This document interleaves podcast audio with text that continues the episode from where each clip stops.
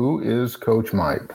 Coach Mike, very nice guy. He's a good softball coach. He's sincere. He's the dumbest smart guy I've ever known. Upbeat, optimistic, good natured, always looking on the bright side of things. Wow, thank God he didn't say that I had a face for radio. But then what do you expect for $5 these days? Just can't hire good help.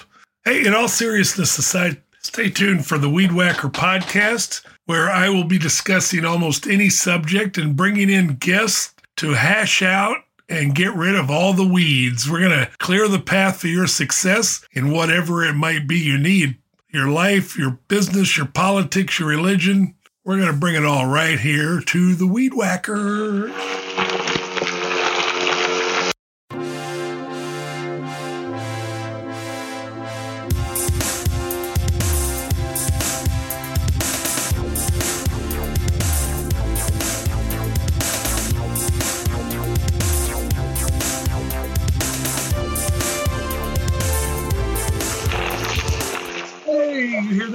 Again, that means it's time for the Weed Whacker. Weed Whacker podcast is here to help you clear a path to your success. We're going to get the weeds out of your lives. Everybody knows what a weed eater is or what a weed whacker is, right? Well, Coach Mike is here to help you do that. And we're going to have a collection of guests and different subjects over each episode. I hope you check it out. We're on Spotify, we're on iHeart, and hopefully we'll, more than that and uh, let's see what we can do to help you succeed. Today's Weed Whacker, I have a special guest, a good friend of mine I met a few years back through Toastmasters. I meet so many people through Toastmasters, but this one is a special guest because she does so many things out there. And her whole thing is about helping people. And that's sort of, we have the same kind of purpose. We believe that God has a purpose for our lives, and that's what we do. So I'm going to let her tell you her story Welcome to the Weed Whacker, Dr. Jackie McKool. Jackie, good to have you. Thank you, Coach Mike. I do believe that every single one of us have a unique divine purpose and reason for being here on this earth. You know, back about 27 years ago, I was living my life for about 20 years in the bar rooms, day in and day out, or should I say, night in and night out, into the wee hours of the morning. That was my life. And I remember being frustrated about what kind of a career, what was God calling me to do. And I didn't even know who God was at the time. But what what was I supposed to be doing with my life? And at that point, I was about 36, almost 37 years old, and just kind of job hopping and not really knowing why was I doing what I was doing? Why was I living? Why, what purpose did I have? And one night I was shooting pool in a women's league in a bar. And that was the last night I ever had a drink. Of course, I didn't know that when I walked in that door that night that that was going to be the last time. People ask if there was any kind of major thing that occurred in my life, you know, that brought me to that point. And there really wasn't, except that I was just thoroughly disgusted with my life. I mean, truly, I would wake up many mornings hungover, of course, but not even remembering what I said or did the night before. I called in work sick at least once a month. I had fortunately graceful employers that never called me out on it. And I woke up that morning late for work. I realized it as I was driving to work, thinking I was an hour late and I was two hours late. And I thought, oh, what's the point? And I turned around, went back home, and told myself, that's it, I'll never drink again. But that's so much easier said than done for most people, and myself included at the time. And until the hangover wore off, and then I was back at it again. I forgot all about saying that was it. I'll never drink again. But for whatever reason, and I know, Coach Mike, that this was God. This was a God thing. I was brought up Catholic. I certainly believe uh, in Jesus Christ and the Holy Trinity, and that Christ died on the cross and rose from the grave, and for my sins, and went to heaven, and and all of that. But other than that, I, I didn't know any or give any credence more beyond that. And it, it wasn't until after the fact that I was able to look back and go, it was totally God that did that. There's no way I did that on my own. And here's how I know it is because I have never had a desire for a drink or a cigarette since then. Wow. I, I, I hear what breaks my heart is I hear a lot of people saying, I live every day fighting this battle. It's a struggle, but I'm not giving in. I I am for eight years or whatever, and it's a struggle for them. And I I truly believe that if they really turn that over to God, that that might be different. We can't do anything in our own power, but with God, all things are possible. Well, Jackie, I got a couple of thoughts. When you said numbers, first thing I want to know, and believe me, I guess if I had been lived in North Carolina a long time ago instead of California or Arizona, we would have been shooting pool together somewhere because I love to shoot pool. I, I haven't done it a long time now, but me and my buds, we got out of high school, we used to hang out at a Golden Eight in uh, Phoenix there, and with the bigger not the bar tables, but the bigger tables. Mm-hmm. And the owners, we were there every weekend. So the, we not we weren't drinking, we weren't old enough to drink yet, but the owners would give us extra time because we were always there. But then eventually I got into the bar tables, and there was a bar I used to go to in Phoenix. It was like a family bar. You could take your kids in there. And so, but a couple things strike stick out at me based on your story there. First, I want to ask you, what about that night? You said that was the last night. You didn't know it. Now, were you when you okay? We all get drunk different. I've only been drunk a few times in my mm-hmm. life, and luckily, that's not my my gambling was more my vice, right? How many times did you sort of feel you were going that way, and you were saying, you know, I got to give up the, I got to give this up? And what changed that one night? I had said that many, many times before, especially probably over the last few years of that time because I was again just so thoroughly disgusted with my life um, that I was waking up hungover and not remembering things I did the night before. I remember shortly, probably two months before I quit drinking, or I really say God delivered me from it because I, I just didn't do it. But the, the last time I had a drink, but probably two months before that, I, and and Mike, I was in in living in the the D.C. area, the suburbs of D.C. in Maryland okay. when, when I quit drinking, and so I never have been drunk since I've lived in North Carolina. But we went. I was with a group of people, and we we had rented a bus, and we we went on a ski trip up into Pennsylvania, and it was a big to do, big party bus, and we were drinking little shooters of mixed, I don't even know what they were, these little shooter drinks. And I was plastered before the bus even got on the Beltway in DC. Oh, wow. And I spent all this money for the ski package and meals and all that. I had no appetite when I, you know, when the time to eat, I didn't even feel like eating. I was so drunk. I barely skied because I was, so, it, it was just miserable. But a couple weeks or no, I guess it was probably a week after that, I remember going to the bathroom and my urine was like orange. And I thought, this can't be good. this uh, this does not this is not good. So there really there was many times I would be driving home from the bars boohooing probably because you know there was some guy I was interested in but he was interested in some girl you know I mean, it was just terrible, and and you know, crying out. Jackie, that, that happens. That happens when we're sober too, though. crying out to God and and saying that's it. I'm never drinking again. And, and so, honestly, that night was really a, a very normal okay. night. There was nothing special that night any more than any other night. It was just a collection of those times. And that's why, again, I say that it was God.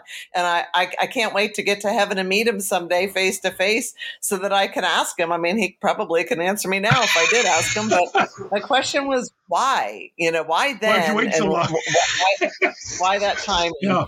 And so that was a very pivotal point in my life. That was like, you know, a whole nother season, a whole nother lifetime ago. And I found myself going down this great big positive cleanup path of my mental, emotional, physical, and spiritual health. And it's funny, at the time, I thought that was my own unique new age philosophy, only to learn that that's just like a normal philosophy for, for you know, holistic health. But I got some family counseling for myself and I started doing some volunteer work at a nursing home and now there's a great big social void in my calendar because I wasn't going to the bars and it's 10 o'clock at night. And I'm like, okay, what do people do at 10 o'clock at night? I sleep. You know, how I going to bed? And I mean, I didn't know the TV shows or anything because I just never watched TV, you know, the nighttime shows. And I joined the gym and, and actually made my not made myself but that was a plan was to get up early and go to the gym early before i went to work. And I, I, didn't have to be into work until 10 or 11 i think it was and worked a little bit later but so it wasn't too hard to do. Um, and so all these positive things started changing my eating and that eh, I, I just envisioned it was just so good that I joined a I joined what they called a ski club, which really was a social club. They did all kinds of activities, hiking and biking and things like that. And I joined them, this group, and just to do social things and bought a bike and did some bike trips, a bike trip or two with them. And then I learned about a, a hiking club and I joined this hiking club then. And they pretty much hiked on Sundays and so of course I still wasn't going to church at that time. But the funny thing was the I, I, committed to the pole leg, the women's team. After I quit drinking, I didn't want to bail out on them. I, I didn't. They would have lost the, the season then, and so I mean, not because I was good, good but because, because they, they were short one person. They would have had a. Had a well, you're all right, Jake. You're all right. And I was talking with one girl that was a friend of mine, and and I asked what she was doing that weekend, and she said she was going to a women's retreat, and I was like, okay, well, let me do that too. That'll just be another thing I'll add into this whole holistic cleanup thing I was doing for myself. It was really great. And the only thing I knew about retreats, and I had not even ever attended a retreat, but in my mind, I pictured monks and peace and tranquility and no talking. That's all I knew with my Catholic upbringing and it was a Methodist church and went to this women's retreat and there were all these tissue boxes sitting around it, it, in the conference room. And I thought what the heck's that all about? Well these ladies there shared their testimonies just as I'm doing today. They shared their testimonies and it was amazing. They had been in prison and prostitutes and abortion and you know drugs and alcohol and you name it. And God got a hold of their lives and turned their lives around. And I'm telling you I am a testimonial full to this day that I just love testimonies. I love sharing my own testimony. I love hearing testimonies. And those were major seeds planted in my heart of what God can do with somebody's life. But I was busy hiking on Sundays, so I didn't go to this church very often until the end of the year that year. And the ironic thing is is that I had an argument with my dad at Christmas time in Pennsylvania, and I went back home to Maryland and went to church that Sunday morning, the, December 29th, 1996. And the pastor was always asking people if they wanted prayer for things to come up to the altar. And so I went up for prayer for the argument I had with my dad. And it was the pastor himself that then came to me that particular morning and said, Have you ever accepted Jesus Christ into your heart? And I said, no, when you put it that way, he would share the salvation message before, but I was like, yeah, I believe in Jesus and I repent of my sins and all of that. But whenever he presented it to me that way, I said, no, I, I have never done that. Would you like to? And yes. And so I committed my life. I surrendered to Jesus Christ for him to be control of my life, not the bar rooms, not the alcohol, not other people, not even myself. He's in control of my life. And so that was that was a real pivotal point as well. And then I started praying about career change because I still didn't know what my purpose was and still wanted to do something different. And I was working for a new homes builder and it was a good job and but it it was a job it felt like not really a career. And one of the tools that I put into my toolbox as far as my holistic health was I got under chiropractic care. I'd met a chiropractor at the gym, and all I knew about chiropractic was back and neck pain, and chiropractic care is about way more than that. I did not know that at the time. He invited me to a health talk, and I went and like, yeah, give me that too. Let's get that chiropractic care. And he kept encouraging me to become a chiropractor, knowing I was looking to make career change. And now I'm a new baby Christian. I'm keeping a prayer journal, asking God, do I leave? Do I move the state? Do I what do I change jobs? Do I go back to school? What do I do? And one morning I was brushing my teeth. I always remember that and thinking, why not chiropractic? Who knows what doors it'll open for me and I can incorporate whatever I want into my practice.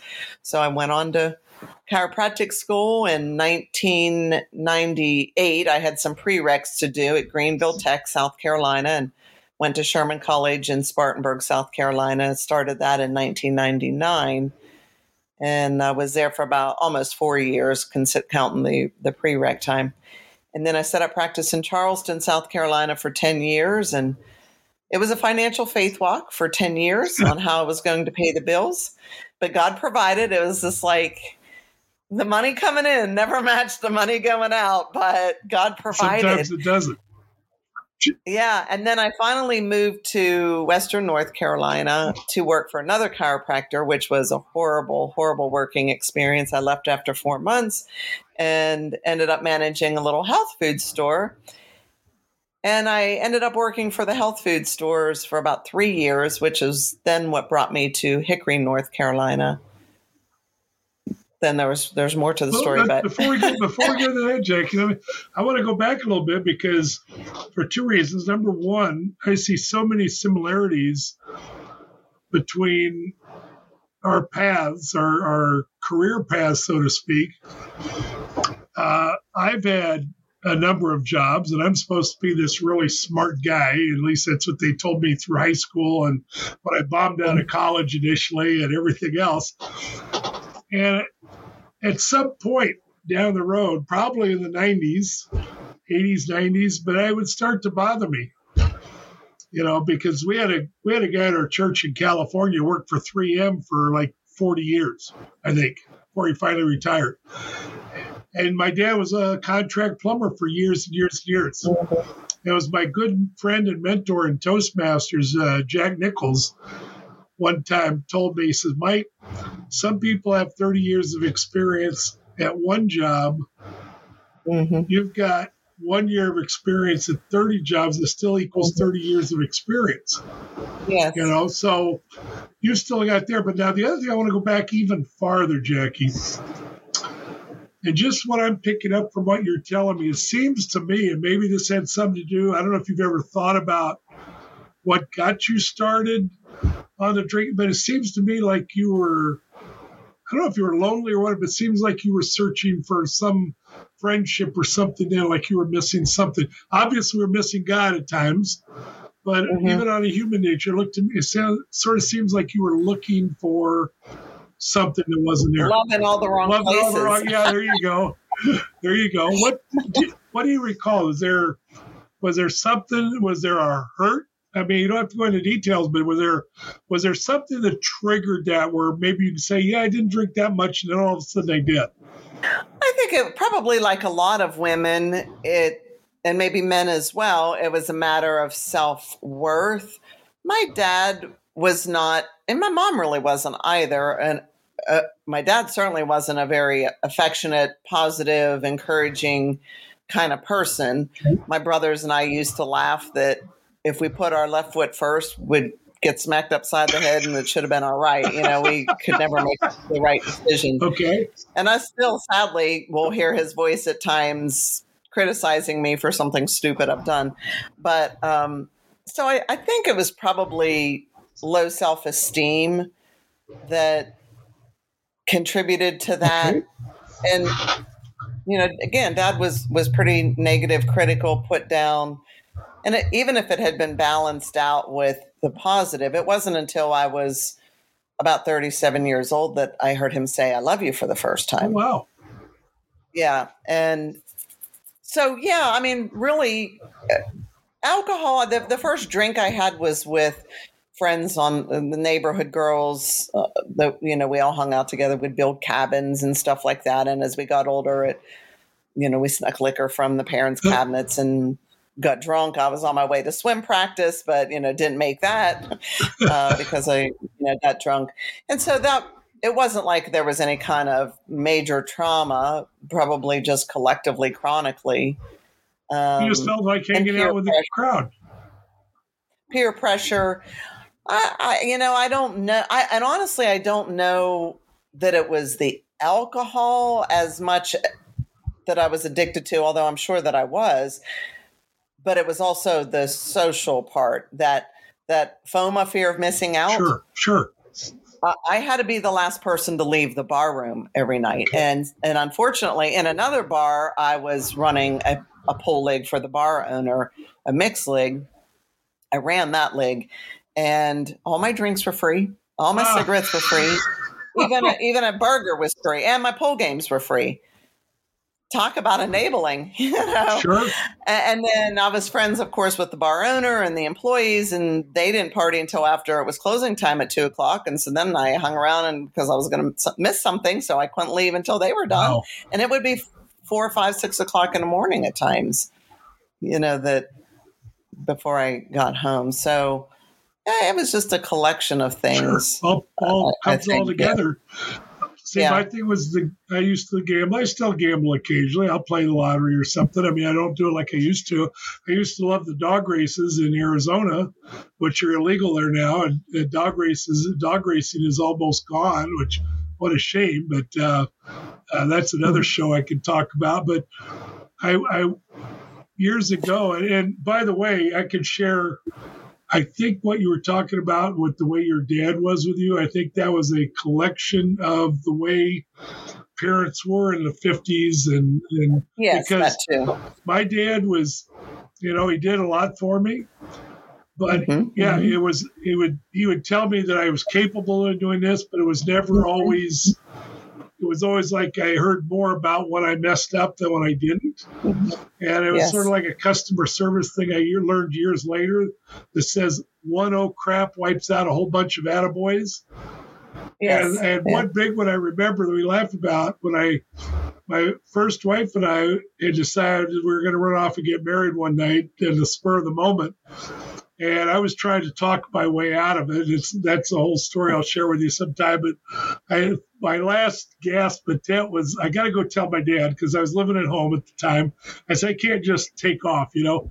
So I went home and woke my dad up. He was a contract plumber, so he had to get up early in the morning. I woke him up about 12:30, 1 o'clock in the morning or something like that. And I said, Dad, we're going to take off and get married. First thing I was, he looked at me and said, You're stupid. and boy, if that didn't shut me down for the moment, it was like I can't make another decision now what to do. I mean, there's a there's a whole story that goes with that. But I think you with your drinking and my gambling, I'm the person. That, my grandpa had me drinking when I was five years old. My grandpa would mm-hmm. give us mm-hmm. little things of beer, and we'd sip it. My great grandpa would tell us not to stick our nose in the glass. You know, so it was never a serious thing. But gambling, I liked, I was always competitive. So I think gambling was my drinking. And mm-hmm. I actually, one time when things were going a little tough, I actually went to a Gamblers Anonymous meeting in Phoenix.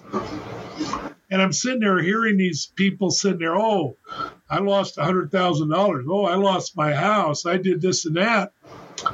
And I couldn't relate to it mm-hmm. you know. And it wasn't until years later, my pastor at our church in in California said, "Mike, you didn't lose hundred thousand dollars because you didn't have hundred thousand dollars. Maybe, right. maybe I would. I don't think I would have. I think that blows my mind.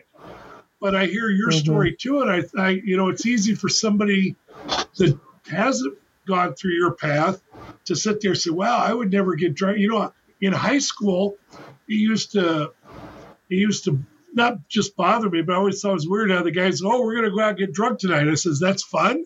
I mean, I like to have a drink, mm-hmm. but I, I don't like to get drunk. I've done it a few times. I don't like it. But mm-hmm. everybody has a different tolerance or a different uh, motivation or whatever it is. Mm-hmm. So the fact that you had to come in with the the deeper the sin, we got more grace. We get a little more we know there's a bigger movement there, but whatever it is, God yeah. can reach down and, and solve whatever we've got going. And he obviously mm-hmm. did for you. Yes, yes. He did. And so, yeah, I was, you know, at the altar and, and committed my life to Christ and ended up in a whole different uh, career direction. I worked ended up working for a women's ministry when I moved to North Carolina. And so the health food stores were in between my practice, then the health food stores, and then this women's ministry. But my heart and passion for health and wellness and holistic health and wellness had never left me. And along those lines of drinking, it the, the women's ministry, part one arm of the ministry was an addiction recovery program. And I had the opportunity to teach my health and wellness class to those ladies. Oh. And you had asked me before we started the show of what really am I passionate about that I see people doing that I want to go, no, if only you knew the truth. And with those that are in recovery, and this might maybe, maybe, I don't know, because I, I just thought of this just now, is that I certainly wasn't the perfect eater, but I definitely made changes to my eating habits shortly after I quit drinking and because I was going to the gym and just made changes all the way around. And maybe that had a positive contribution to me not desiring alcohol, but sugars are very addictive and we all love sugars. and the best of us love sugars. And if we had to admit that it was addicting, we would have to admit that we were less than, you know, in our our eyes. That's not true, but you know, that's how it would feel. And and it's not just sugars, but it's things that turn to sugar, the carbs, the empty carbs, the crackers and pastas and breads and those kind of things that that turn to sugar if we're not burning them off. And and it triggers the addictive pathway in our brain. And the brain doesn't go, oh, this pathway is just for sugar and you're not sugar so we won't trigger the addictive oh. pathway in the brain because you're not on the sugar path you're not on the sugar highway you're on the pasta highway yeah, alcohol, it's alcohol, all one highway. alcohol is sugar alcohol absolutely alcohol is sugar absolutely. yeah Yep. And so it's all one path. And it's not just alcohol, but it's drugs and even gambling. It's anything that's addictive. There's your serotonin and dopamine and other brain chemicals that um, balance or trigger, or when they're out of balance, trigger these different things. So, you know, uh, the, the, addiction, regardless of what it is, really is a, is a disease. Like diabetes is a disease, addiction is a disease of the brain. But in my opinion, just like anything else, diabetes or otherwise, those things can be reversed. Our chronic degenerative diseases autoimmune conditions, even the you know that the addictions, things like that, they can be reversed when addressed properly.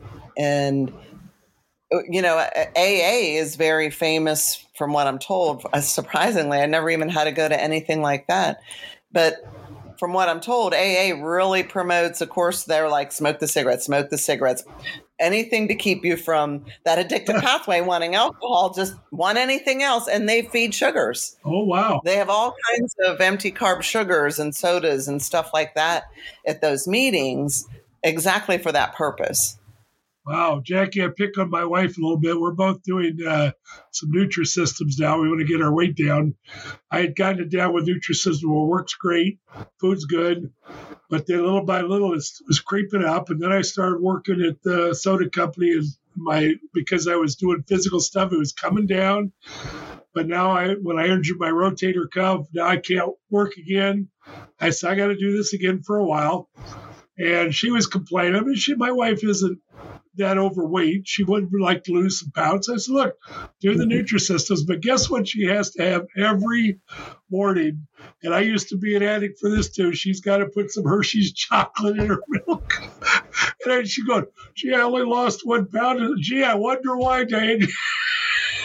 mm-hmm. so yeah it's not about the points um, un, I, I, unfortunately a lot of the weight loss companies are about points. Right. Um, it's not about the nutrients, and that's one of the myths and truths that I share in my my book that will be out this fall on the truths about health and wellness. But um, we need the right nutrients in our body. Now, Jackie, have, so you ever, have you ever been challenged since you gave up drinking, maybe you ran into an old friend or somebody you know, or maybe they didn't know your path. And come on, Jackie, let's come out to that party night. Did you ever, you ever had to deal with that? Not really. You know, early on, I realized that my friends really weren't friends. They were drinking partners, drinking buddies, you know.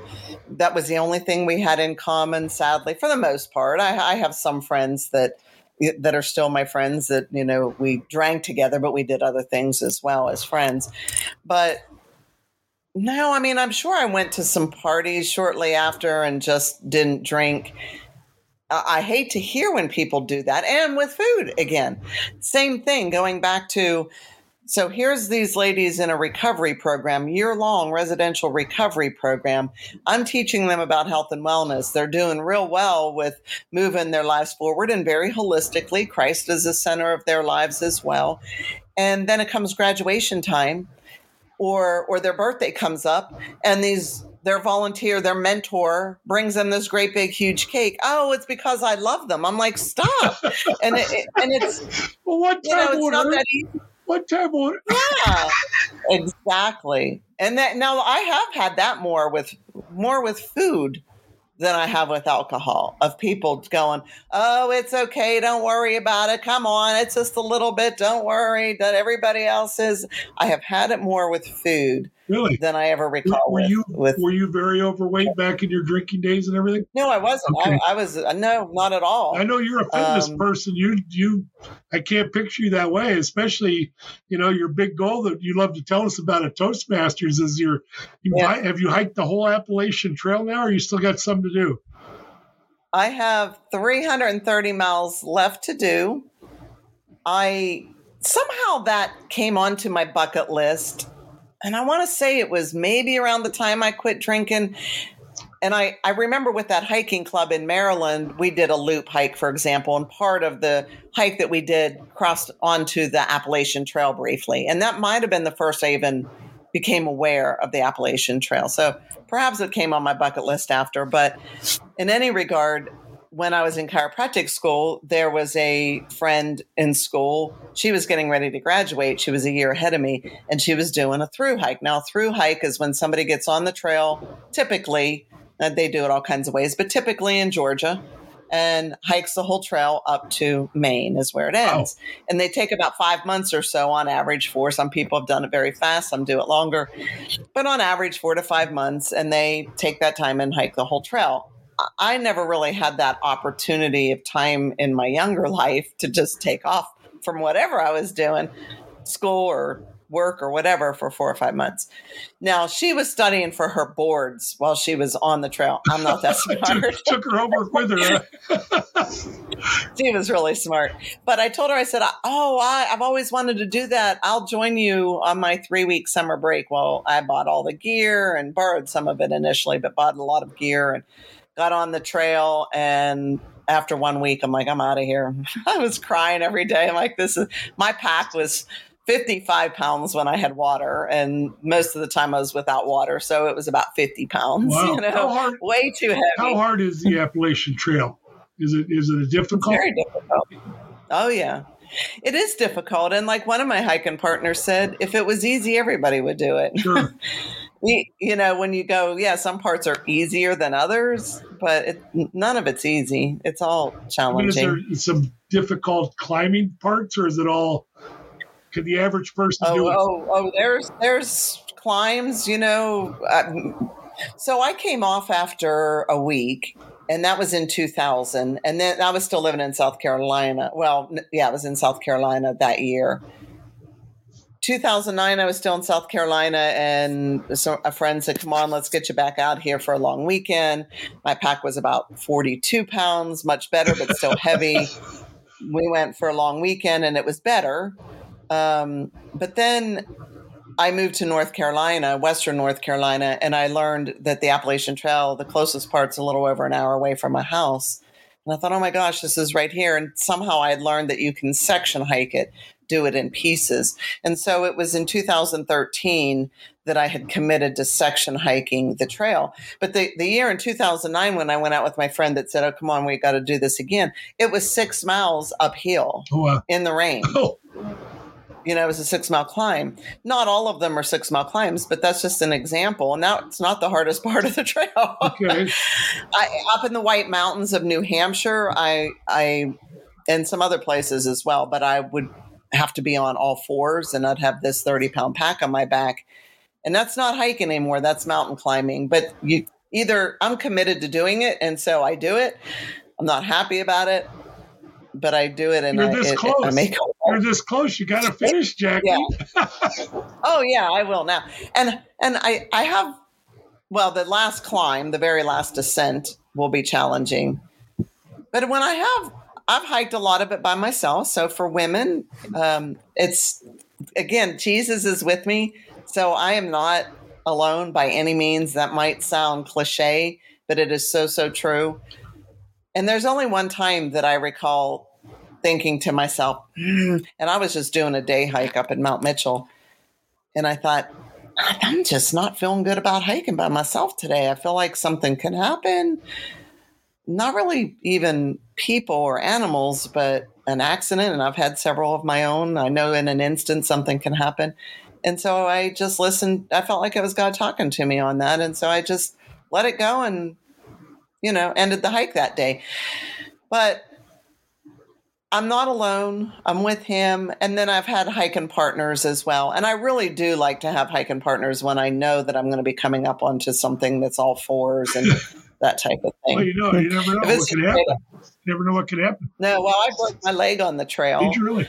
And Mm-hmm. And and uh, another time before that, had tripped and fell and hit my head and ended up with two big shiners. I, you know, I was just thinking about going to do some hiking, Jackie. Now you're scaring me away from it. You know, Jackie, I, sleeping in the woods all by myself. Oh, you know? Jackie, I know, and you know, I agree with you. A lot of people think, oh, it's those Christians or it's cliche or whatever. But you know, I wrote my book about I'm still here after I had my heart attack Mm-hmm. And I thought back to the times of my life where, you know, I totaled a Porsche 914 when I was about 20 years old or 21 or whatever, uh, 20, I forget. But uh, I totaled a 914, put in a ditch with my best friend, and neither one of us really had a scratch on us. I had my heart mm-hmm. attack. I had other things. My friend Paul had been changing a flat tire on the side of the freeway, and a car rammed into him. And if he had been changing other t- any other tire but the one he had, he wouldn't be here today. Mm-hmm. So I know that you fit in my book. I got to probably do a second edition along the way because. I've never been blackout drunk. My kind of drunk is I have a couple of beers and I fall asleep, okay, for the most part, or I get dizzy. The number of times you tell me that this went on for a period of time that you would get that drunk and yet you never had an automobile crash drunk that killed you or you're somebody with you. You've never, how many opportunities, how many moments of your life could something have happened? God had something for you to do. Oh goodness! You know? I there's been times that I was driving. Uh, I, I, mean, obviously, I drove drunk every night, and I there were a couple times that I recall that I was literally driving on the wrong side of the divided highway. Oh wow! um, not just not just over the yellow line, but on a divided highway. I was on the you know came onto an entrance ramp, or uh, I don't even know how those happened. But I I, I had car wrecks galore. I I had many many car wrecks galore. Yeah, the distance that I used to drive when I lived on the eastern shore of Maryland, I was driving about forty five minutes one way going to work and then I would stay at the beach and where I worked and then partied and then drive home. And, you know, I, I it was only by the grace of God. God knew you were thinking and somewhere along the way he was to, he was probably knocking on the door and you just were sort of either ignored it or didn't hear it. But he said you, he knew you were going to come around. Yeah, and and going back to uh, that, we started our conversation is that we ha- we all have a purpose, and I know beyond a shadow of a doubt, and I knew very early on when I wanted to go into the bar rooms and yank people off their bar stools, going, Look, do you realize there's a whole other life out here? Just as I was going down my great big positive cleanup path, that we we have a purpose and mine is that uh, beyond a shadow of doubt i've held on to this that i just know that god has called me to speak and teach and write about holistic health and wellness. I always knew that chiropractic school was a very expensive path, but God provided for that. But I always knew that chiropractic was just a, a, a door to walk through. It wasn't my my ultimate purpose. Now, some chiropractors, that is their ultimate purpose, and that's great. There's nothing wrong with that being somebody's ultimate purpose. It it just wasn't mine you know the ultimate point. But I, but all those things like we said with life just have collected and gathered things in life whether it was in my unsaved drunken days before jesus or my life now. You know i was came across a journal the other day. I was looking for something and I, I, came, I think I was looking for an empty journal and I, I came across one that I had written in years ago. I, I, used to write my journaling and now I, I type it in, in Word document, but I saw that I had a goal. I, I wrote out these goals probably in 1997 that I wrote out goals after I quit drinking, came to the Lord. And one of them was to join a Toastmasters club and I, I knew then that I really wanted to do motivational speaking and to motivate people. And I took a career assessment course to figure out what that was, what kind of career would allow me that. And one of the assignments was to interview somebody in the field of expertise that we thought would be interested in. Well, speaking was what I was interested in, and there was a Dale Carnegie Institute office in the DC area. So I interviewed a fellow from the Dale Carnegie Institute, and he said, Well, what would you speak about? Okay. I said, Well, I thought you would give me that material. I'd just get out there and motivate people And he said, Well, you need a field of expertise. It's like, all righty then, plan B, because my field of expertise at that point was the bar room. So, you know, you, say, well, did, did, you, did you, you said you were tempted. Did you ever go into a bar and try to pull a friend down or try to? Um, that's usually not, not directly. huh? Not directly, but I did do some volunteer work in a strip club for a while, and just yeah, it wasn't really so much about drinking, but it was about the God that they're valuable, and God has a better purpose for them than that. We didn't really go that deep into it. We just met them where they were, and just to let them know that we know, like, and love them. Um, so maybe someday when I get to heaven, I'll see if any of that bore any fruit. But we never know if our yeah. seed, if our planted seed took root. Sometimes.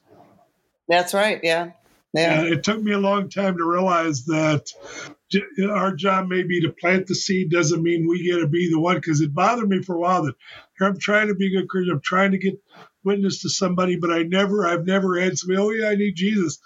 I had a guy that actually I bought some business from, and he would sit there at times. He was had a drug problem, and he would he was in love with this one girl, and she would dump him, and then he'd get back together. And she would dump him, and he'd be in tears. And I'd invite him to church. Say, look, you know, because he had a big self esteem issues. And oh yeah, maybe I ought to do that. And then the next day, nope, I don't need that. I don't need God. Mm-hmm. You know, and mm-hmm. it's it's frustrating. It makes us I mean, it's never made me question God, but I do question God. Why? Why can't I get a little of this joy here that I'm, you know, to see some success here? But I finally, somebody told me one time, they said, Mike, uh, you might just be the guy planting the seeds.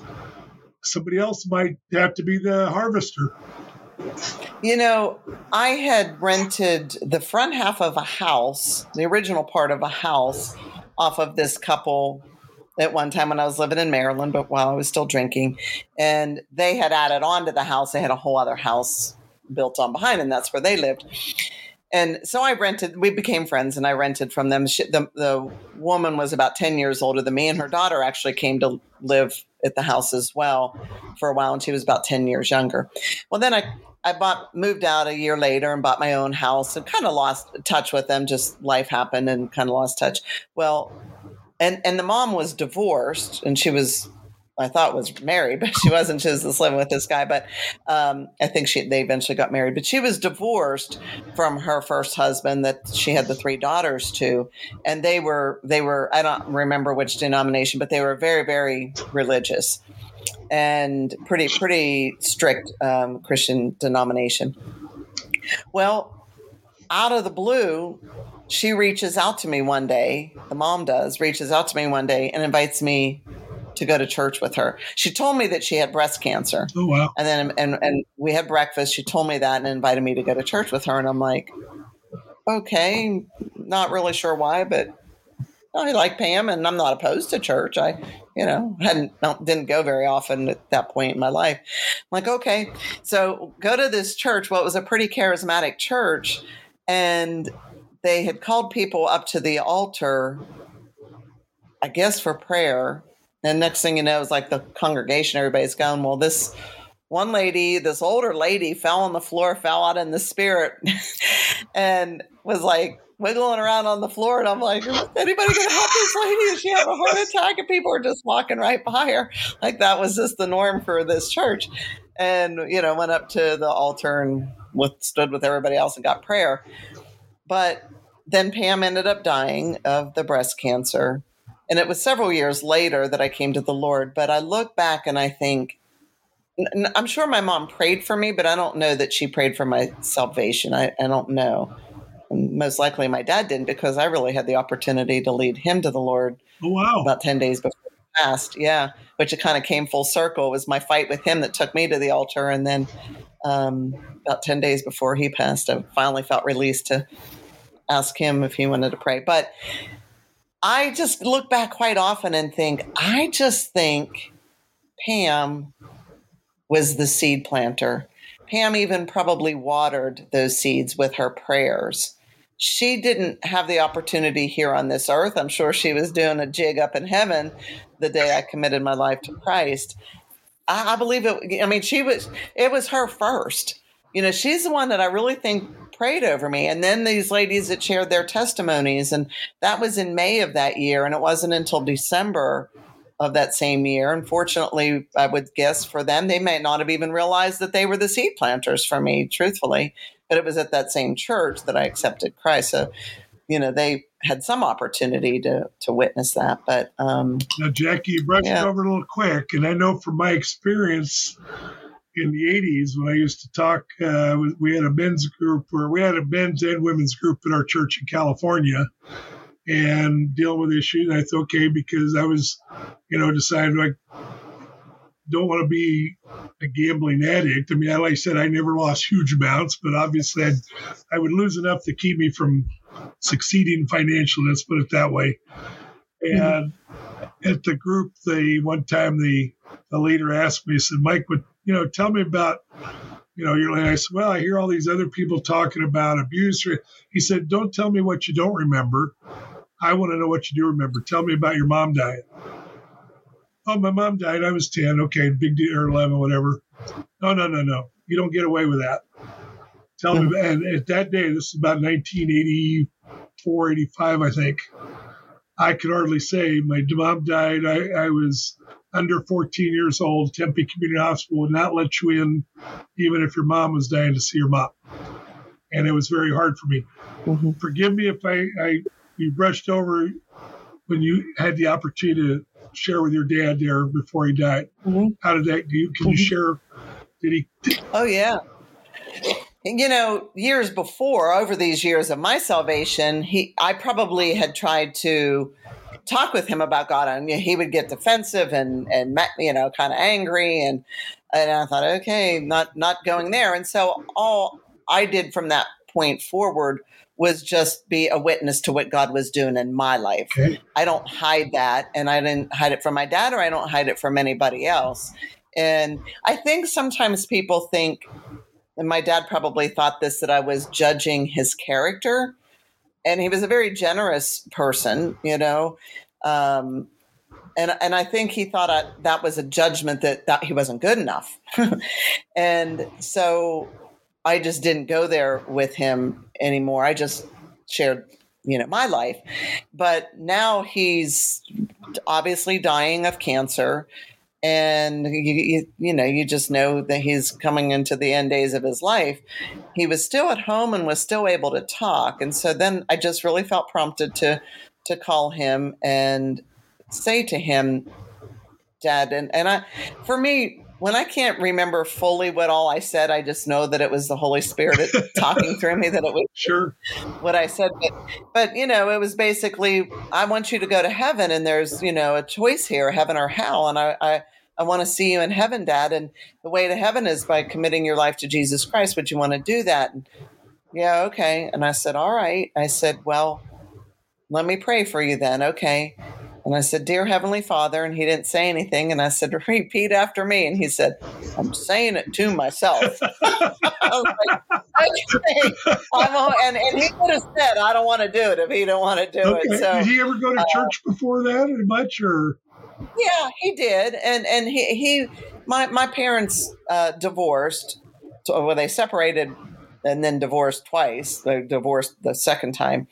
And then my dad remarried, I don't know, five years or something like that after. And his wife went to church. She actually went to a Mennonite church and then I think to the Lutheran church. And so he would go to church with her. And and he went to the Catholic church, you know, when we were growing up. He he converted to Catholicism when he married my mom. And so he was exposed to the gospel. Um, and he, he I, I, there's a difference between having head knowledge and having an exposure to just like I did who Jesus Christ was, but it's that personal relationship is what's going to make or break it for us. You know, we're not getting into heaven on our good works. We we only get into heaven by by committing our life to Jesus Christ. It's, it's funny. He had had cancer and he had to go through chemo. And the, the cancer part, I think he maybe even had to have some surgery. I know he had to have some surgery. And he didn't seem too concerned about that. But one day I called him and I said, What you doing, Pops? And he said, Oh, just reading all these side effects of the chemo. well, my dad was a pretty, was a pretty hairy guy.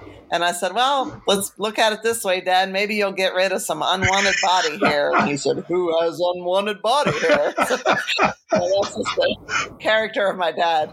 But I felt led. I asked him when his first chemo was, and he told me uh, the treatment. And so I had been having others praying for him that he might not even need it, that, you know, he was healed, blah, blah, blah. And so I, I felt led to call him the morning of his first chemo treatment to pray for him. And he's kind of been used to that by that point. And I said, called him and I said, uh, I just want to pray for you, Dad. And he said, All right. And I said, I mean, right now, out loud. And he said, Okay. And so I prayed again in one of those Holy Ghost prayers, and I don't even remember what all I said. But but I said, and and you know, I'm believing that he's not even going to need chemo. But if if Lord, if you see differently, and he has to have the chemo, then I pray that you know, binding up all the adverse effects from the chemo, and it just does the work and that it needs to do, and that's it. And, and uh, I said, in Jesus' name, Amen. And he said, Thanks, Jack. And I said, so what time's your appointment, Dad? He said it was yesterday. Oh. okay then. Oh boy. you know, and the thing is, Jackie, back in the days, I'm sure my dad was somewhat like that. I mean, we would go to church. I've always been a Lutheran pretty much.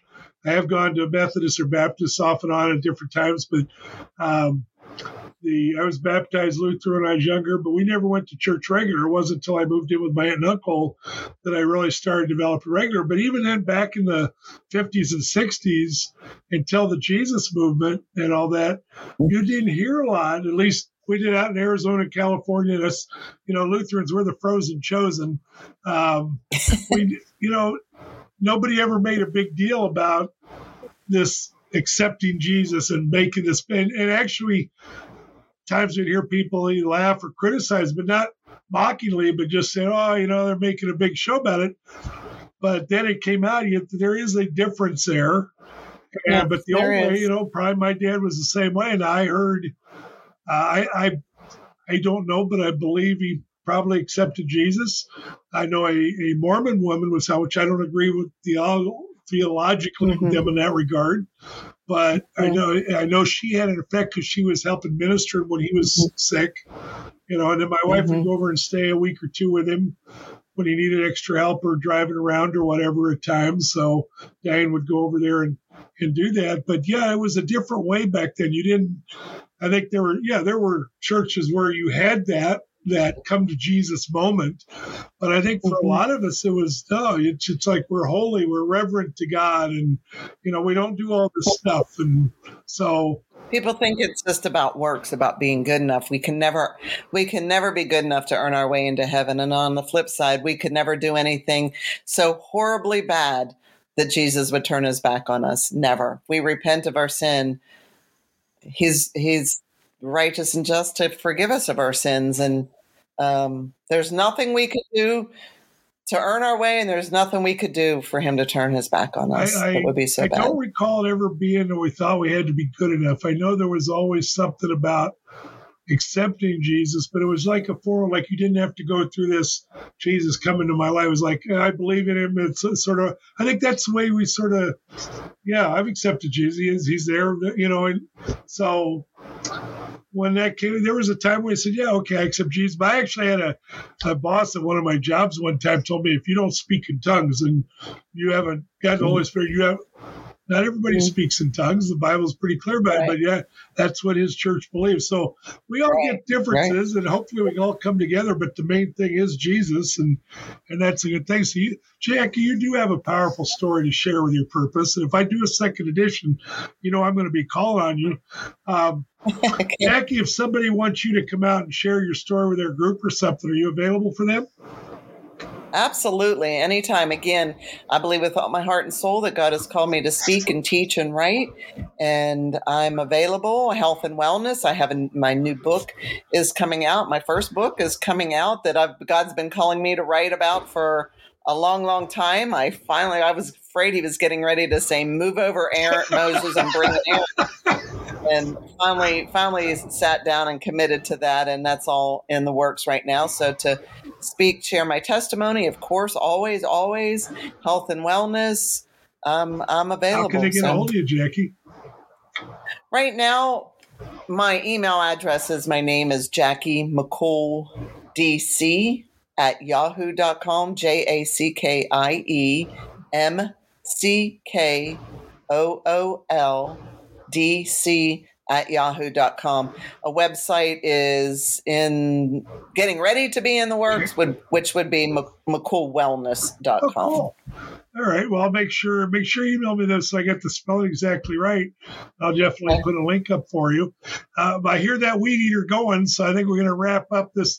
I think we got some okay. weeds whacked out of the way here, Jackie. Thank you for for being here, and and ladies and gentlemen, just keep tuning into the Weed Whacker because uh, that's we're here to help you whack those weeds and get to your success. We all have something in our path. Sometimes we just got to figure out what it is and how to deal with it. So, Jackie, thanks mm-hmm. again, ladies and gentlemen. Thanks for tuning in, and we'll see y'all later. Thanks, Coach Mike. Thank you for listening to the Weed Whacker podcast. If you would like to join Coach Mike to discuss an issue important to your life, send us an email to Coach Mike at CoachMikeNow.com. Tell us about your issue and how it is affecting your life. Give us your first and last name, phone number, and email address, and we will contact you regarding scheduling. Coach Mike will use only your first name unless you request your full name in the podcast. Also, please visit CoachMikeNow.com to sign up for Coach Mike's weekly newsletter. You can also visit Coach Mike's Clubhouse on locals.com. There you can choose to follow Coach Mike or if you want access to more content, become a member of Coach Mike's Clubhouse to get certain members only content. Thanks again for listening. God bless you as you whack those weeds out of your life and move forward to success. Thank you for listening to the Weed Whacker podcast. If you would like to join Coach Mike to discuss an issue important to your life, send us an email to Coach Mike at CoachMikeNow.com. Tell us about your issue and how it is affecting your life. Give us your first and last name, phone number, and email address, and we will contact you regarding scheduling. Coach Mike will use only your first name unless you request your full name in the podcast. Also, please visit CoachMikeNow.com to sign up for Coach Mike's weekly newsletter. You can also visit Coach Mike's Clubhouse on locals.com. There you can choose to follow Coach Mike or if you want access to more content, become a member of Coach Mike's Clubhouse to get certain members only content. Thanks again for listening. God bless you as you whack those weeds out of your life and move forward to success.